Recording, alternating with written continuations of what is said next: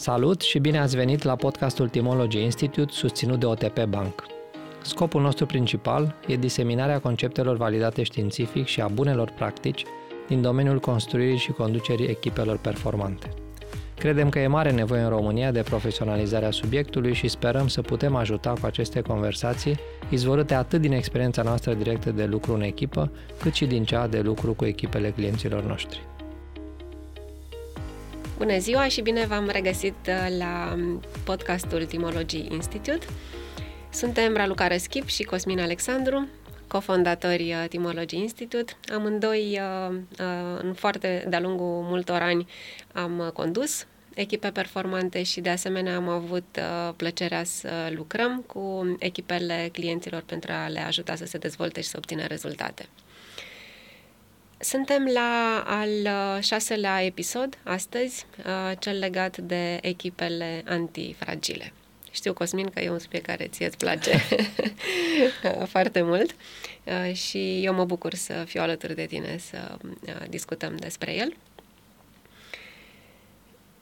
Aș începe... Ca de obicei. Ca de obicei, da. Cu un pic din realitatea pe care noi am studiat-o la începutul anului. Am făcut un studiu Teamology pe o sută douăzeci și doi de manageri, un studiu cantitativ, în care am studiat un pic partea de conducere a echipelor din România.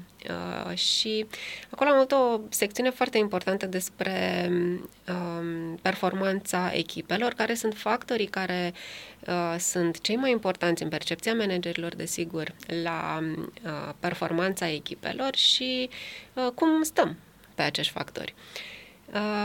Un factor extraordinar de important, cred că am mai amintit asta într-unul din episoade, era faptul că e nevoie ca echipa să se adapteze rapid. Să avem o echipă agilă care se adaptează super repede la schimbările din mediu și asta a ieșit pe, pe primul loc. Super important.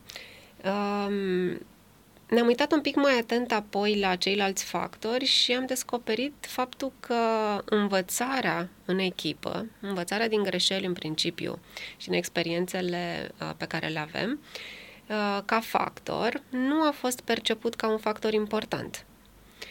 Asta înseamnă că ne dorim ca echipa să se adapteze repede, să fie agilă, să se miște, să schimbe lucruri, dar nu pare că soluția e în învățare.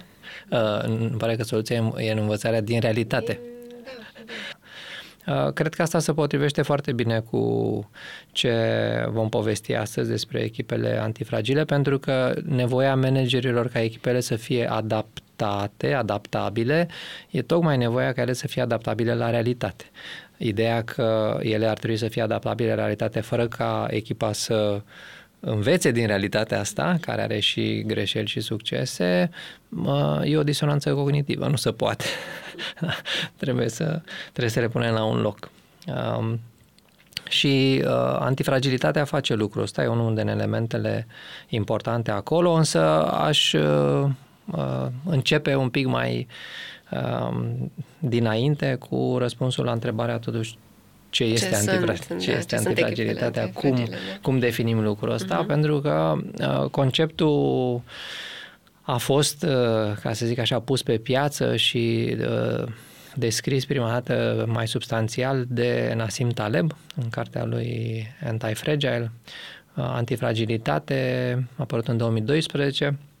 El nu vorbește acolo de echipe, asta e ceva ce am făcut eu pentru că m-a interesat foarte tare subiectul și am văzut uh, uh, in, intersecții foarte mari între felul în care el se uită la subiect și felul în care am văzut eu că funcționează subiectul în echipe. Uh, el vorbește despre sisteme, uh, despre oameni, despre sisteme, echipa e un sistem uh, și atunci putem face extrapolări foarte bune.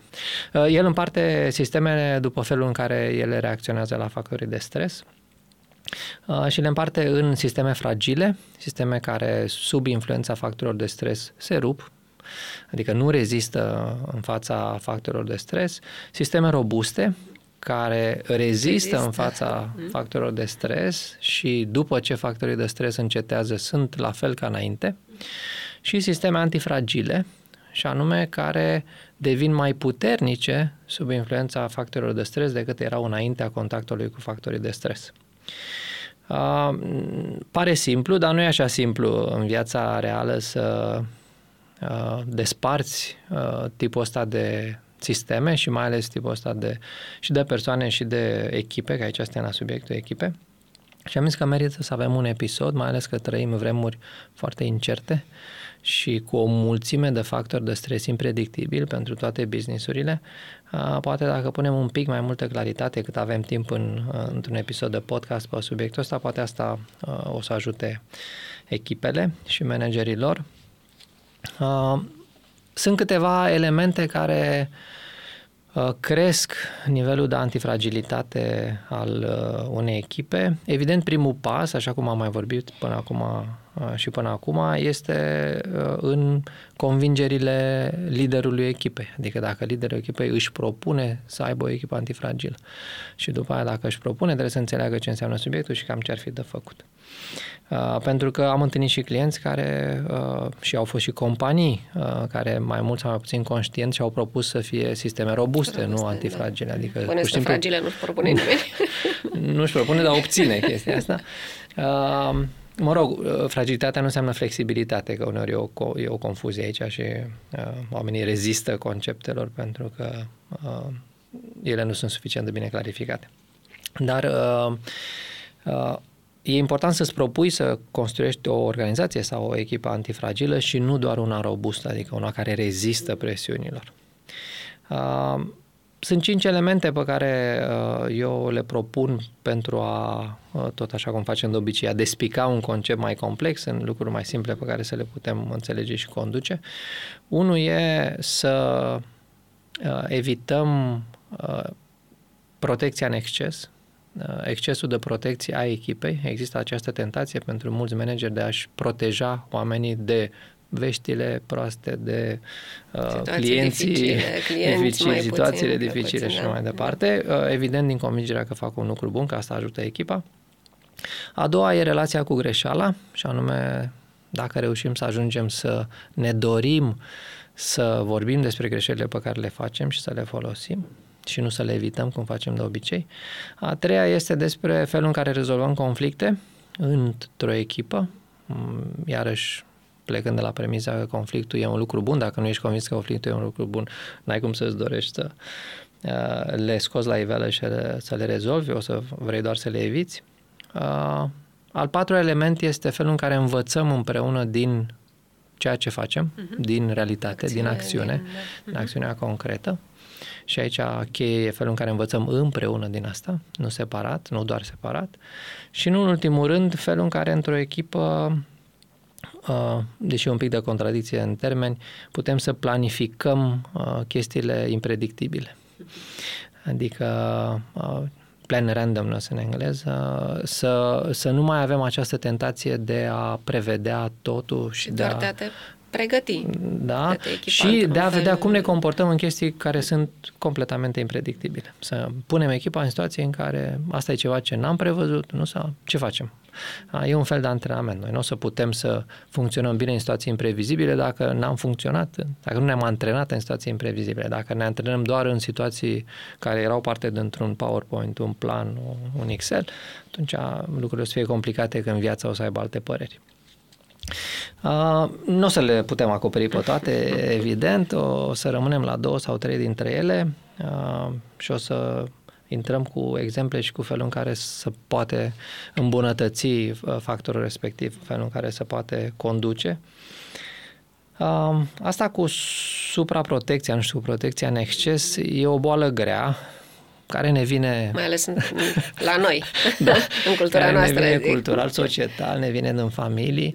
Avem această tentație să asociem protecția cu iubirea și să o încărcăm cu convingerea că cu cât protejăm un copil, în particular, mai mult, bine, cu atât îi facem mai mult bine. Realitatea e cumva pădos. Adică cu cât protejezi mai mult un sistem, cu atât îl fragilizezi mai mult. Cu cât uh, un sistem nu e obișnuit să facă față factorilor de stres, cu atât factorilor mici de stres, cu atât va face mai prost față unui factor un, de stres. Oricărui, or, oricărui, oricărui factor, factor de stres. Oricărui factor de stres.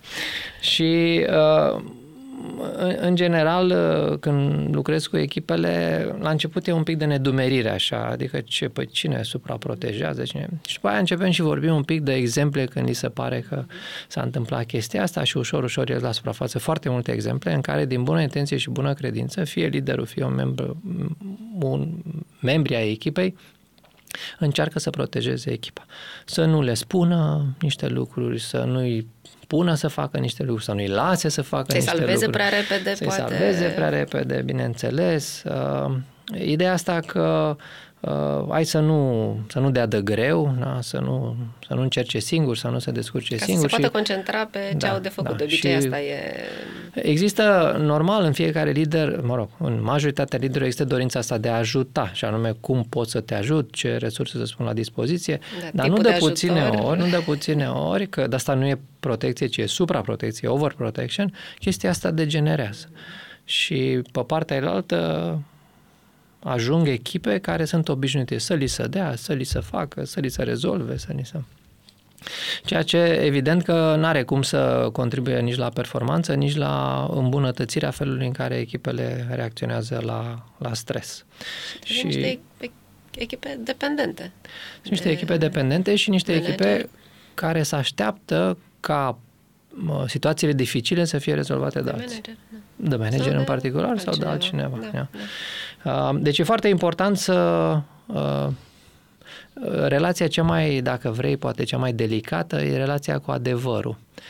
Uh, ideea asta de a spune adevărul, tot adevărul pe care îl poți spune, e adevărat. Un, în unele situații nu avem voie da, să spunem da. niște lucruri, dar astea sunt foarte rare. Da? Sunt, am semnat un contract de non-disclosure, fine, dar astea sunt foarte rare. De cele mai multe ori e o alegere asta să nu spui adevărul echipei uh, din perspectiva faptului că adevărul poate să... deranjeze, să rănească, să disconforteze, să ne mulțumească. Să... Și atunci încercăm ca manager să-i protejăm și să le spunem doar lucrurile care nu creează... Ca și ce... cum disconfortul nu e bun. Ca și cum disconfortul nu e bun, ca și cum tensiunea nu e bună. Exact. Ideea asta de, de tensiune e foarte... E foarte importantă. Practic, tu nu poți negocia cu factorii de stres dacă nu înveți să negociezi cu tensiunile.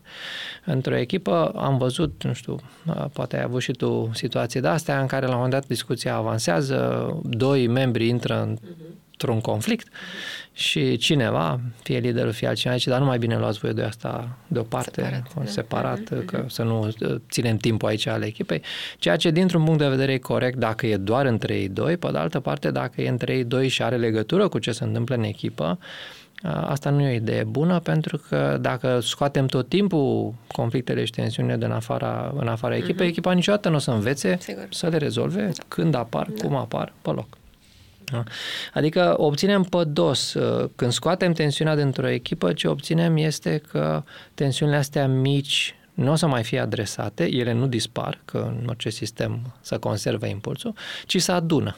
Și la un moment dat, când pocnesc, nu prea mai am ce să mai fac. Nu, adică situația e așa de problematică, conflictul e așa de mare, tensiunea e așa de mare, încât nu mai pot să o, să o rezolv da. așa cum le-aș putut rezolva uh, când erau mai mici. Adică ideea asta că eu îmi protejez echipa, familia, că am trecut și pe aici, neexpunând-o la probleme și încercând să-i minimizez factorii de stres din, din jur, nu duce la antifragilitate, ci fix la fragilitate. Fix la fragilitate, da. Obțin pe dos de cât îmi doresc. Scapă, ne, ne scapă... Uneori am, am mai întâlnit manageri care zic, bă, dar dacă facem chestia asta, o să-i traumatizez. Și înțeleg că a, na, trauma e ceva pe care îl încărcăm cu, cu o conotație negativă, pe de altă parte, și suntem obișnuiți să, să ne gândim la efectele traumei și există această terminologie de a, a, stresul post-traumatic, uh-huh, da? Uh-huh. Pe de altă parte, există și realitatea unei creșteri post-traumatice. Adică uneori în echipă, după un conflict, după o tensiune, după un factor de stres, membrii echipelor devin mai buni. Da, se deblochează. Da? Se deblochează ceva, ceva, își depășesc o limită, da, da. fie personală, fie de relație cu cineva, fie de relație cu un subiect, cu un proiect, cu un skill, că vorbeam data trecută, cu o competență, cu un livrabil. Adică e apro- aproape by design, a zice, trebuie făcut în așa fel când conduci o echipă, încât echipa să aibă astfel de tensiuni și să le folosească în mod productiv. Evident, nu vorbim de tensiunile care distrug echipa. Deci asta e un prim, un prim element care ajută uh, să-mi construiesc o echipă din ce în ce mai antifragilă, să mă asigur că nu evit tensiunile, că le discutăm și că uh, facem ceva cu ele în felul în care uh, creștem capabilitatea și individuală a fiecare, a fiecare membru, dar și a noastră împreună să negociem cu, aceste, cu acești factori de stres. Când managerul Cosmin vine către uh, membrii echipei și le spune nu doar direcția, scopul activității, ci și cum să facă treaba aia. Vine oare din dorința asta de a-i, pe de-o parte, și de a-i proteja să nu greșească, de a-i proteja să... sau ține doar de uh, dorința lui de control și de perfecționism? Cred că poate fi și și. Mm-hmm. Acum, în funcție de mm-hmm. experiența fiecăruia și senioritatea fiecăruia, poate fi și și, dar clar, poate avea o componentă internă că mi-e frică mie să nu greșească ei, adică să nu intre ei în dispute, în tensiuni, să nu știe cum să facă, fie mi-o pot conota foarte pozitiv. E, e felul meu de a avea grijă de ei și de a... Exact. Asta cu protecția...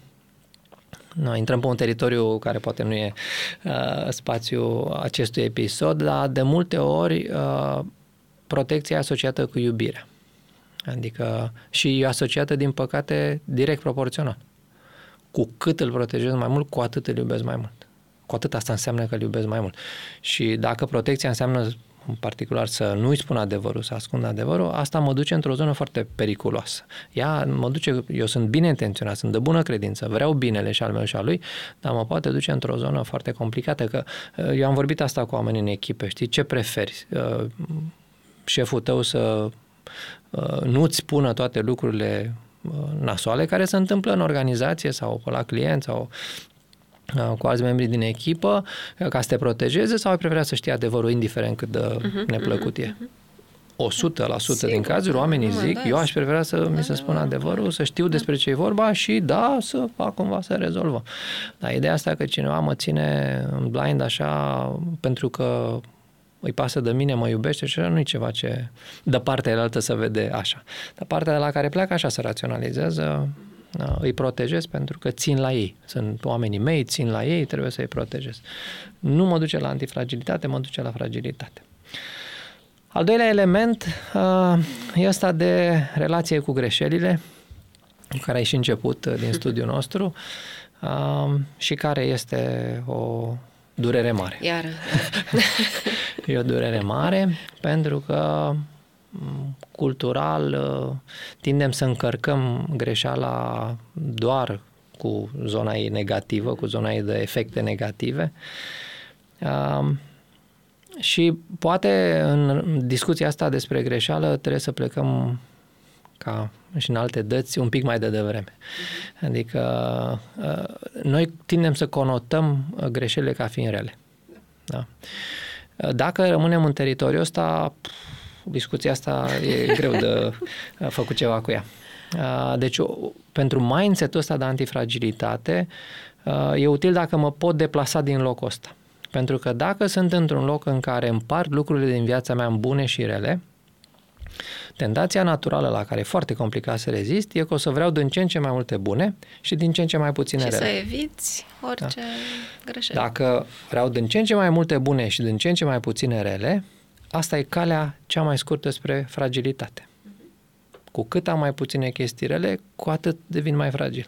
Asta nu înseamnă că vreau chestii, cât mai multe chestii rele în viața mea, nu asta e ideea, ci ideea e să nu le mai calific. Adică să nu mai gândesc dacă asta e bine sau asta e rău, ci să operez cu altă, să nu operez cu această întrebare. Bă, chestia asta e bună sau e rea? Pentru da. că asta o să mă facă să le vreau pe alea bune, să le evit paralel. Ci să operez cu întrebarea cum pot folosi lucrul ăsta. Da. chestia asta care s-a întâmplat. Care... Chestia asta care s-a întâmplat. Da. Cum pot să o folosesc? Ce am de învățat din asta? Care e bună, că e rea. Da. Da. Cum pot să o folosesc? Dacă mă așez în mindset-ul ăsta, băi, cum putem folosi ceea ce tocmai s-a întâmplat, atunci discuția despre greșeală devine cu mult mai uh, posibilă și devine și mult mai utilă. Da? Pentru că înțeleg utilitatea discuției. Utilitatea discuției este să folosim ce s-a întâmplat într-un fel în care, așa cum e definiția antifragilității, ieșim mai bine pe partea altă decât am intrat. Chiar dacă situația pare, foarte, da, da. pare uh-huh. foarte problematică. Am dat o dăgal major într-un proiect cu un client, cu... N-are Sunt sens. Mulți clienți pe foarte mult, adică N-are sens să ne oprim să acolo. Sigur. Și are sens să normalizăm discuția asta despre greșeli. Asta nu prea se poate face decât de sus în jos. Și adică, cu insistențe, și cu, cu cons- ritual, da, și cu... consecvențe, cu insistență, dar numai de sus în jos. Până când liderul nu începe să vorbească despre greșelile lui, nu ale altora. Asta se întâmplă frecvent, ca liderul să vorbească despre greșelile lor alți. Ci până când liderul începe să vorbească despre greșelile lui, într-un fel sistematic, oamenii nu vor începe să vorbească despre greșelile lor. Noi aveam acest ritual într-una din echipele pe care le-am condus. Începeam fiecare întâlnire cu două întrebări simple. Ce ți-a ieșit în ultima săptămână, că aveam meeting-uri săptămânale, ce ți-a ieșit, ce ai făcut bun, un lucru bun care ți s-a întâmplat, și a doua întrebare era ce greșeli ai făcut din care putem învăța. Da? Ăsta era unghiul cu, cu care asociam greșeala și făcând asta, evident, la început greșeala, nu prea, ha.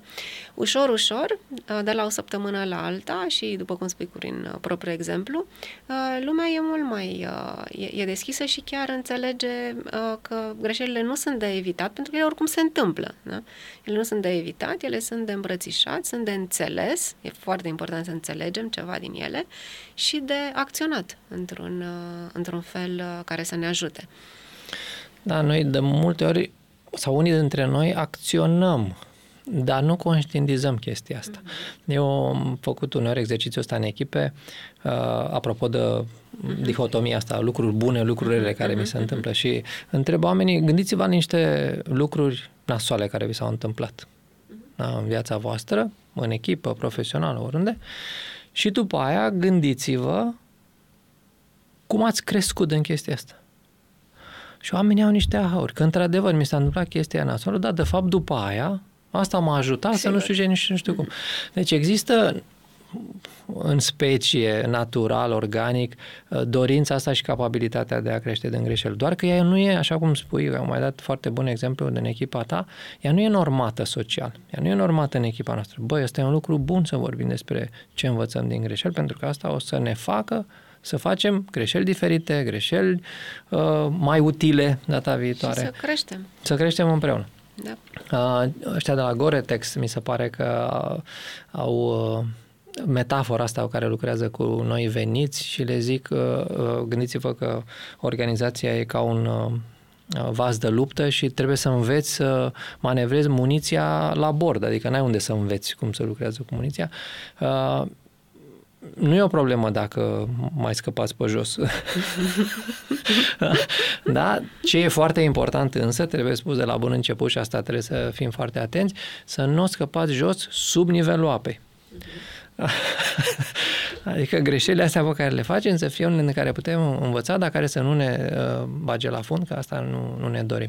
Și asta e o, un element foarte, foarte important despre greșeli, că dacă noi nu normăm să vorbim despre astea mici, uh, nu o să vorbim despre ele și ele o să se adune în unele mari, în care la un moment dat după aia degeaba mai vorbim, pentru că treaba s-a terminat. Uh, E ceva aici în discuția despre greșeală și care are legătură mare cu antifragilitatea, că există... Noi suntem obișnuiți să vorbim despre greșelile pe care le-am făcut, greșelile de comitere, cum se numesc ele, dar dacă noi nu avem, ziceai episodul trecut, suficient psychological safety, suficientă siguranță psihologică în echipă încât să vorbim despre greșeli, încep să apară din ce în ce mai frecvent nu greșelile de comitere, ci greșelile de omitere. Adică greșelile pe care nici măcar nu le mai facem, pentru că nu mai încercăm să facem. Încercăm, da. Pentru că avem frica asta de greșeală, mai bine mai degrabă nu mai facem, atunci nu mai greșim. Uh, ori n-ai cum să fii o echipă antifragilă care folosește factorii de stres dacă tu nu încerci să faci lucruri diferit și dacă nu te prinzi cum poți să înveți din ele. Adică sunt multe unghiuri care uh, sunt contrare mentalității celor care, uh, cum să zic, liderilor și echipelor care condamnă, chiar dacă nu conștient, greșelile, care consideră că greșelile sunt ceva rău. Uh, Pentru că credința e că dacă nu faci greșeli, asta e calea spre performanță. Or, ca și cum echipele performante da, nu greșesc. Noi știm că da. Adevărul e în partea ailaltă. Uh, mai primesc de la uh, managerii cu care lucrez uneori, băi da, dar ce fel de greșeli, că una e să facă aceeași greșeală de zece ori la rând și alta e să facă greșeli diferite, nu orice fel, o face greșeală că e prost sau face greșeală că nu știe. Eu aici sunt... Uh, uh, în altă parte a filmului, eu cred că orice fel de greșeli sunt utile, că și dacă cineva face a treia oră aceeași greșeală, eu aș vrea să știu asta. Cred că cea mai mare problemă a unui manager e da. Să nu știe, de fapt, da, despre ce greșeli să facă. Și numai manager, dar și a echipei. Aș vrea să știm uh-huh. asta în echipă și să ne prindem ce putem să facem ca să... Uh, învățăm ceva din treaba asta și să facem lucrurile mai bine. Că uneori soluția poate să fie în ceva ce facem împreună, că uneori soluția poate să fie pur și simplu în înlocuirea unuia dintre membri, fain, da? Dar ideea e că, cum ziceam și data trecută, el poate nu-i potrivit aici, e potrivit în altă parte, unde nu mai face greșelile astea. Ori dacă nu vorbești despre ele, n-ai să afli niciodată, nu poți să faci vreo schimbare. Dacă le dăm de la unul la altul, asta ne fragilizează, contrar părerii... Eu ce am mai făcut pe subiectul ăsta, poate uh, și tu, mai uh, consultam clienții în direcția în care să își facă designul unor experimente uh, ca să îmbrățișeze mai, uh-huh. mai ușor uh, noțiunea asta de greșeala e bună, unde chiar nu contează dacă iese sau nu, dacă ne-a ieșit sau nu ne-a ieșit, pentru că scopul e de învățare. Scopul e să testăm niște ipoteze și dacă ipoteza e falsă sau... Uh, sau adevărată, noi asta am vrut să aflăm, adică indiferent de... Și poate așa să, să, să depășească un pic. Da, cred că sunt multe metode, multe căi concrete prin care se poate avansa pe aici. Una foarte utilă e asta de care ai zis, să ritualizăm cumva discuția despre greșeală. Făceam și cu studenții mei într-una dintre echipe, asta era întrebat de la început, care a fost greșeala din care ai învățat cel mai mult săptămâna trecută. Și povesteau. Uh, într-o echipă e cu atât mai valoros că uneori greșelile sunt... Învățăm uh, și din greșelile altora. S- și sunt împărțite, adică am greșit mai mulți în aceeași privință și uh, la momentul ăsta aflăm cum, cum putem să învățăm din ele. Uh, dar nu cred că putem ocoli, adică n-am văzut până acum că se poate ocoli rolul normativ al liderului. Până când liderul nu vorbește deschis despre greșelile lui, de adevăratelea. Și ce face după ce se întâmplă. Și ce am învățat din asta și așa, și... membrii, na, șanse mici să, să o fac. Nu e obligatoriu că dacă liderul o face, o fac și membrii, adică nu e obligatoriu că o fac așa repede, la, există o latență până... Am avut, am lucrat la un moment dat cu un client care... vrea să normeze asta în cultura lui, că oamenii nu prea vorbeau despre greșeli și i-am propus să fac asta în town hall, adică să înceapă town hall-ul cu această cu acest statement, da? Să zic că uite o greșeală pe care am făcut-o luna trecută, avea o dată pe lună și uite ce am învățat din asta și uite cum am încercat să o repar și ce am învățat din ea. Uh, și am zis că ușor, ușor uh, și restul oamenilor, nu știu cât aveau town hall, vreo o sută și ceva de oameni, uh, o să preia asta și la prima întâlnire, la primul town hall n-a preluat nimeni, uh-huh. de aici, da, mai da, vrea cineva să împărtășească, da. N-a împărtășit nimeni, a doua n-a împărtășit nimeni, a treia n-a împărtășit nimeni, uh, era destul de demotivat să mai continue. Că e să părea că mă reduce undeva. Numai face chestia asta și rețetele. Uh, încrederea lui în mine scădea așa pe măsură ce trecea timpul.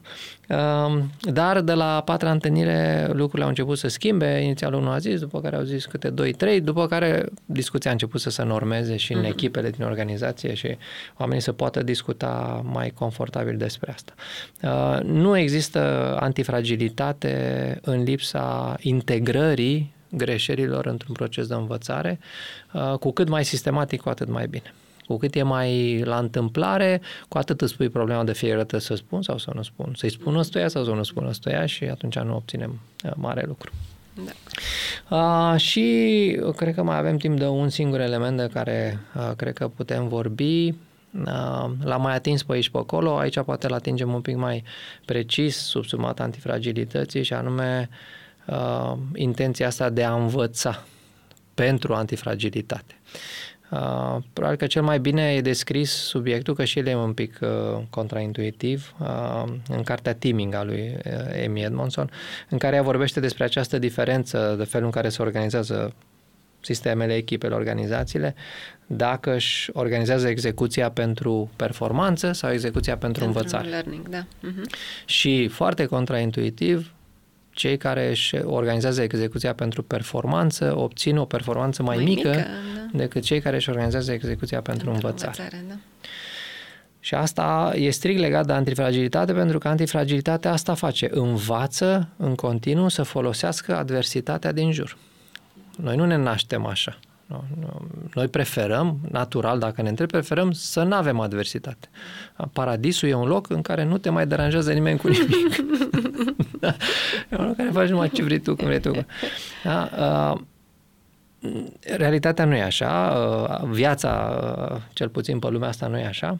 Și atunci, dacă n-am în, în mindset și după aia și în practică ideea asta că trebuie să, orice facem, orice folosim, că intenționat, cum ai zis, că proiectele sunt special ca să, fol- să învățăm sau nu sunt special ca să învățăm, până nu-i dăm această conotație, lucrurile uh, nu o să meargă așa cum ne-am dorit. Există această diferență de filozofie de conducere pe care o mai povestesc cu, cu clienții mei.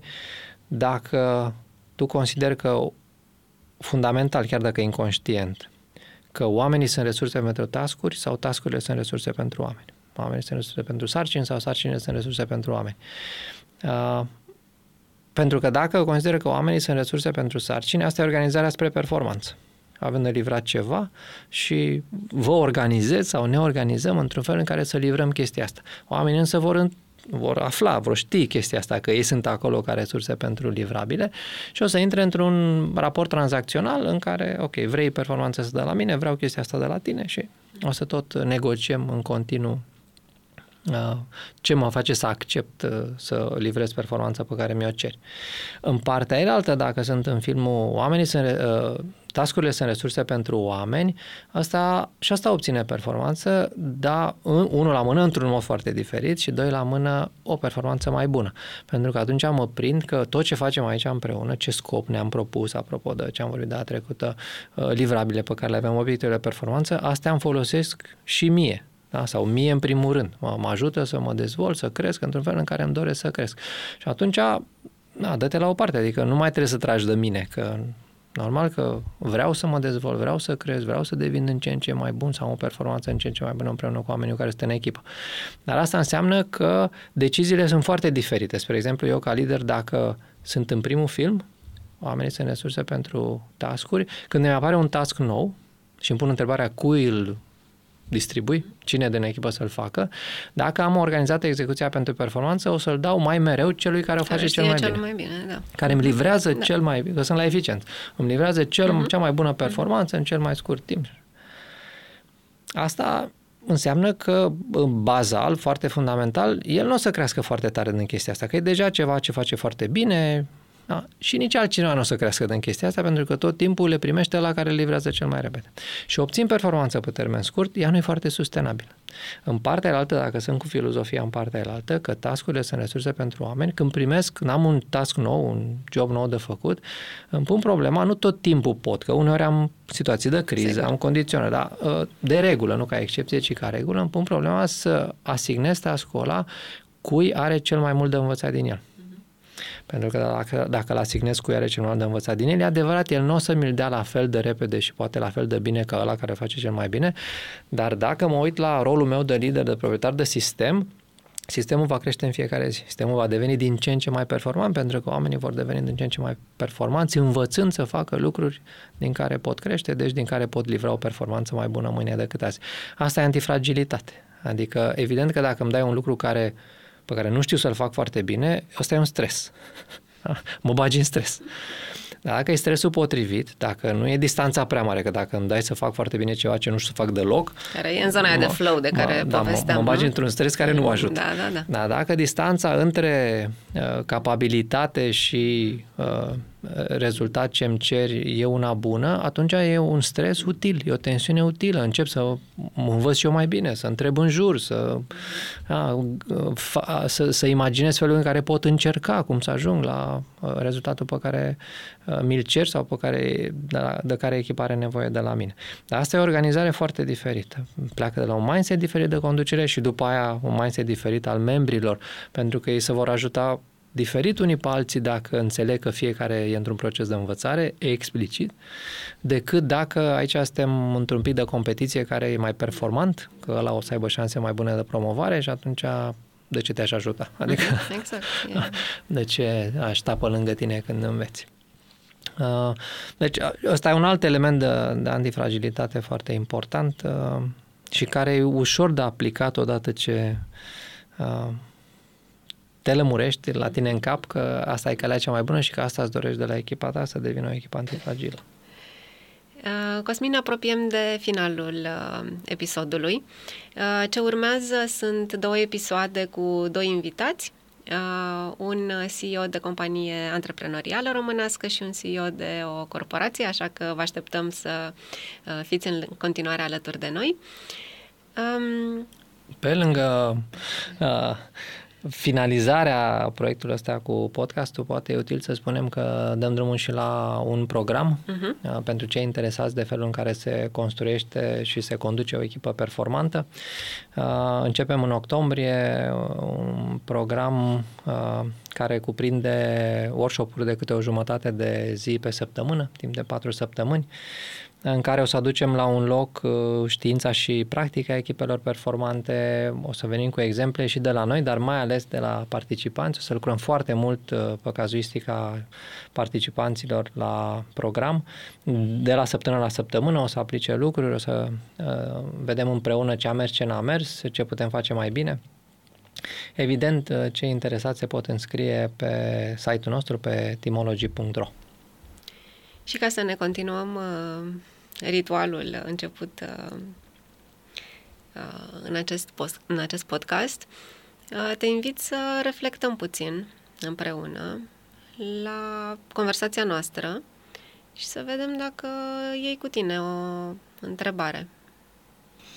Uh, iau cu mine o întrebare uh, legată de Uh, depășirea acestei dihotomii, dacă un lucru e bun sau nu e bun, și mă leg de ceva ce ne-am propus noi cu acest, acest podcast. Când am început să înregistrăm episoadele, noi am venit cu gândul ăsta că fiecare episod o să aibă în jur de douăzeci de minute, douăzeci treizeci de minute maxim.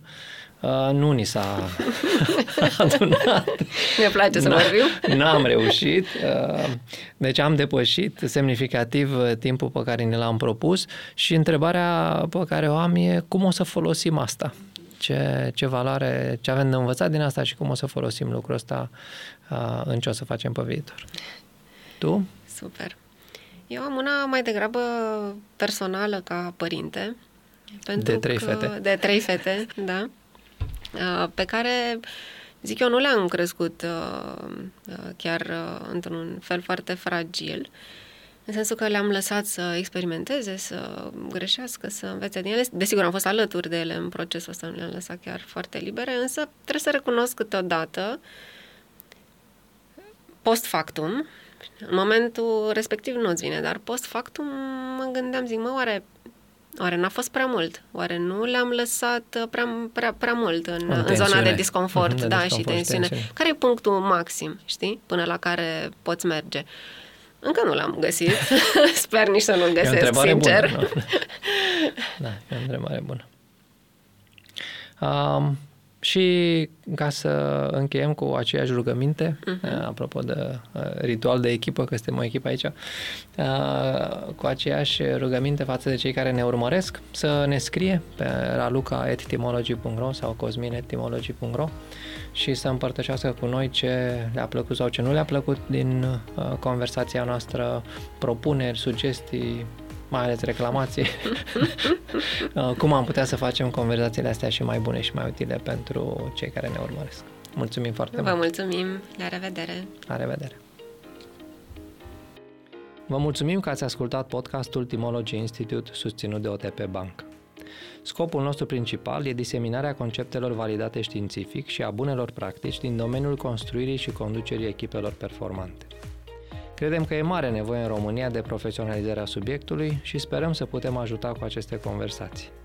Ele sunt izvorâte atât din experiența noastră directă de lucru în echipă, cât și din cea de lucru cu echipele clienților noștri.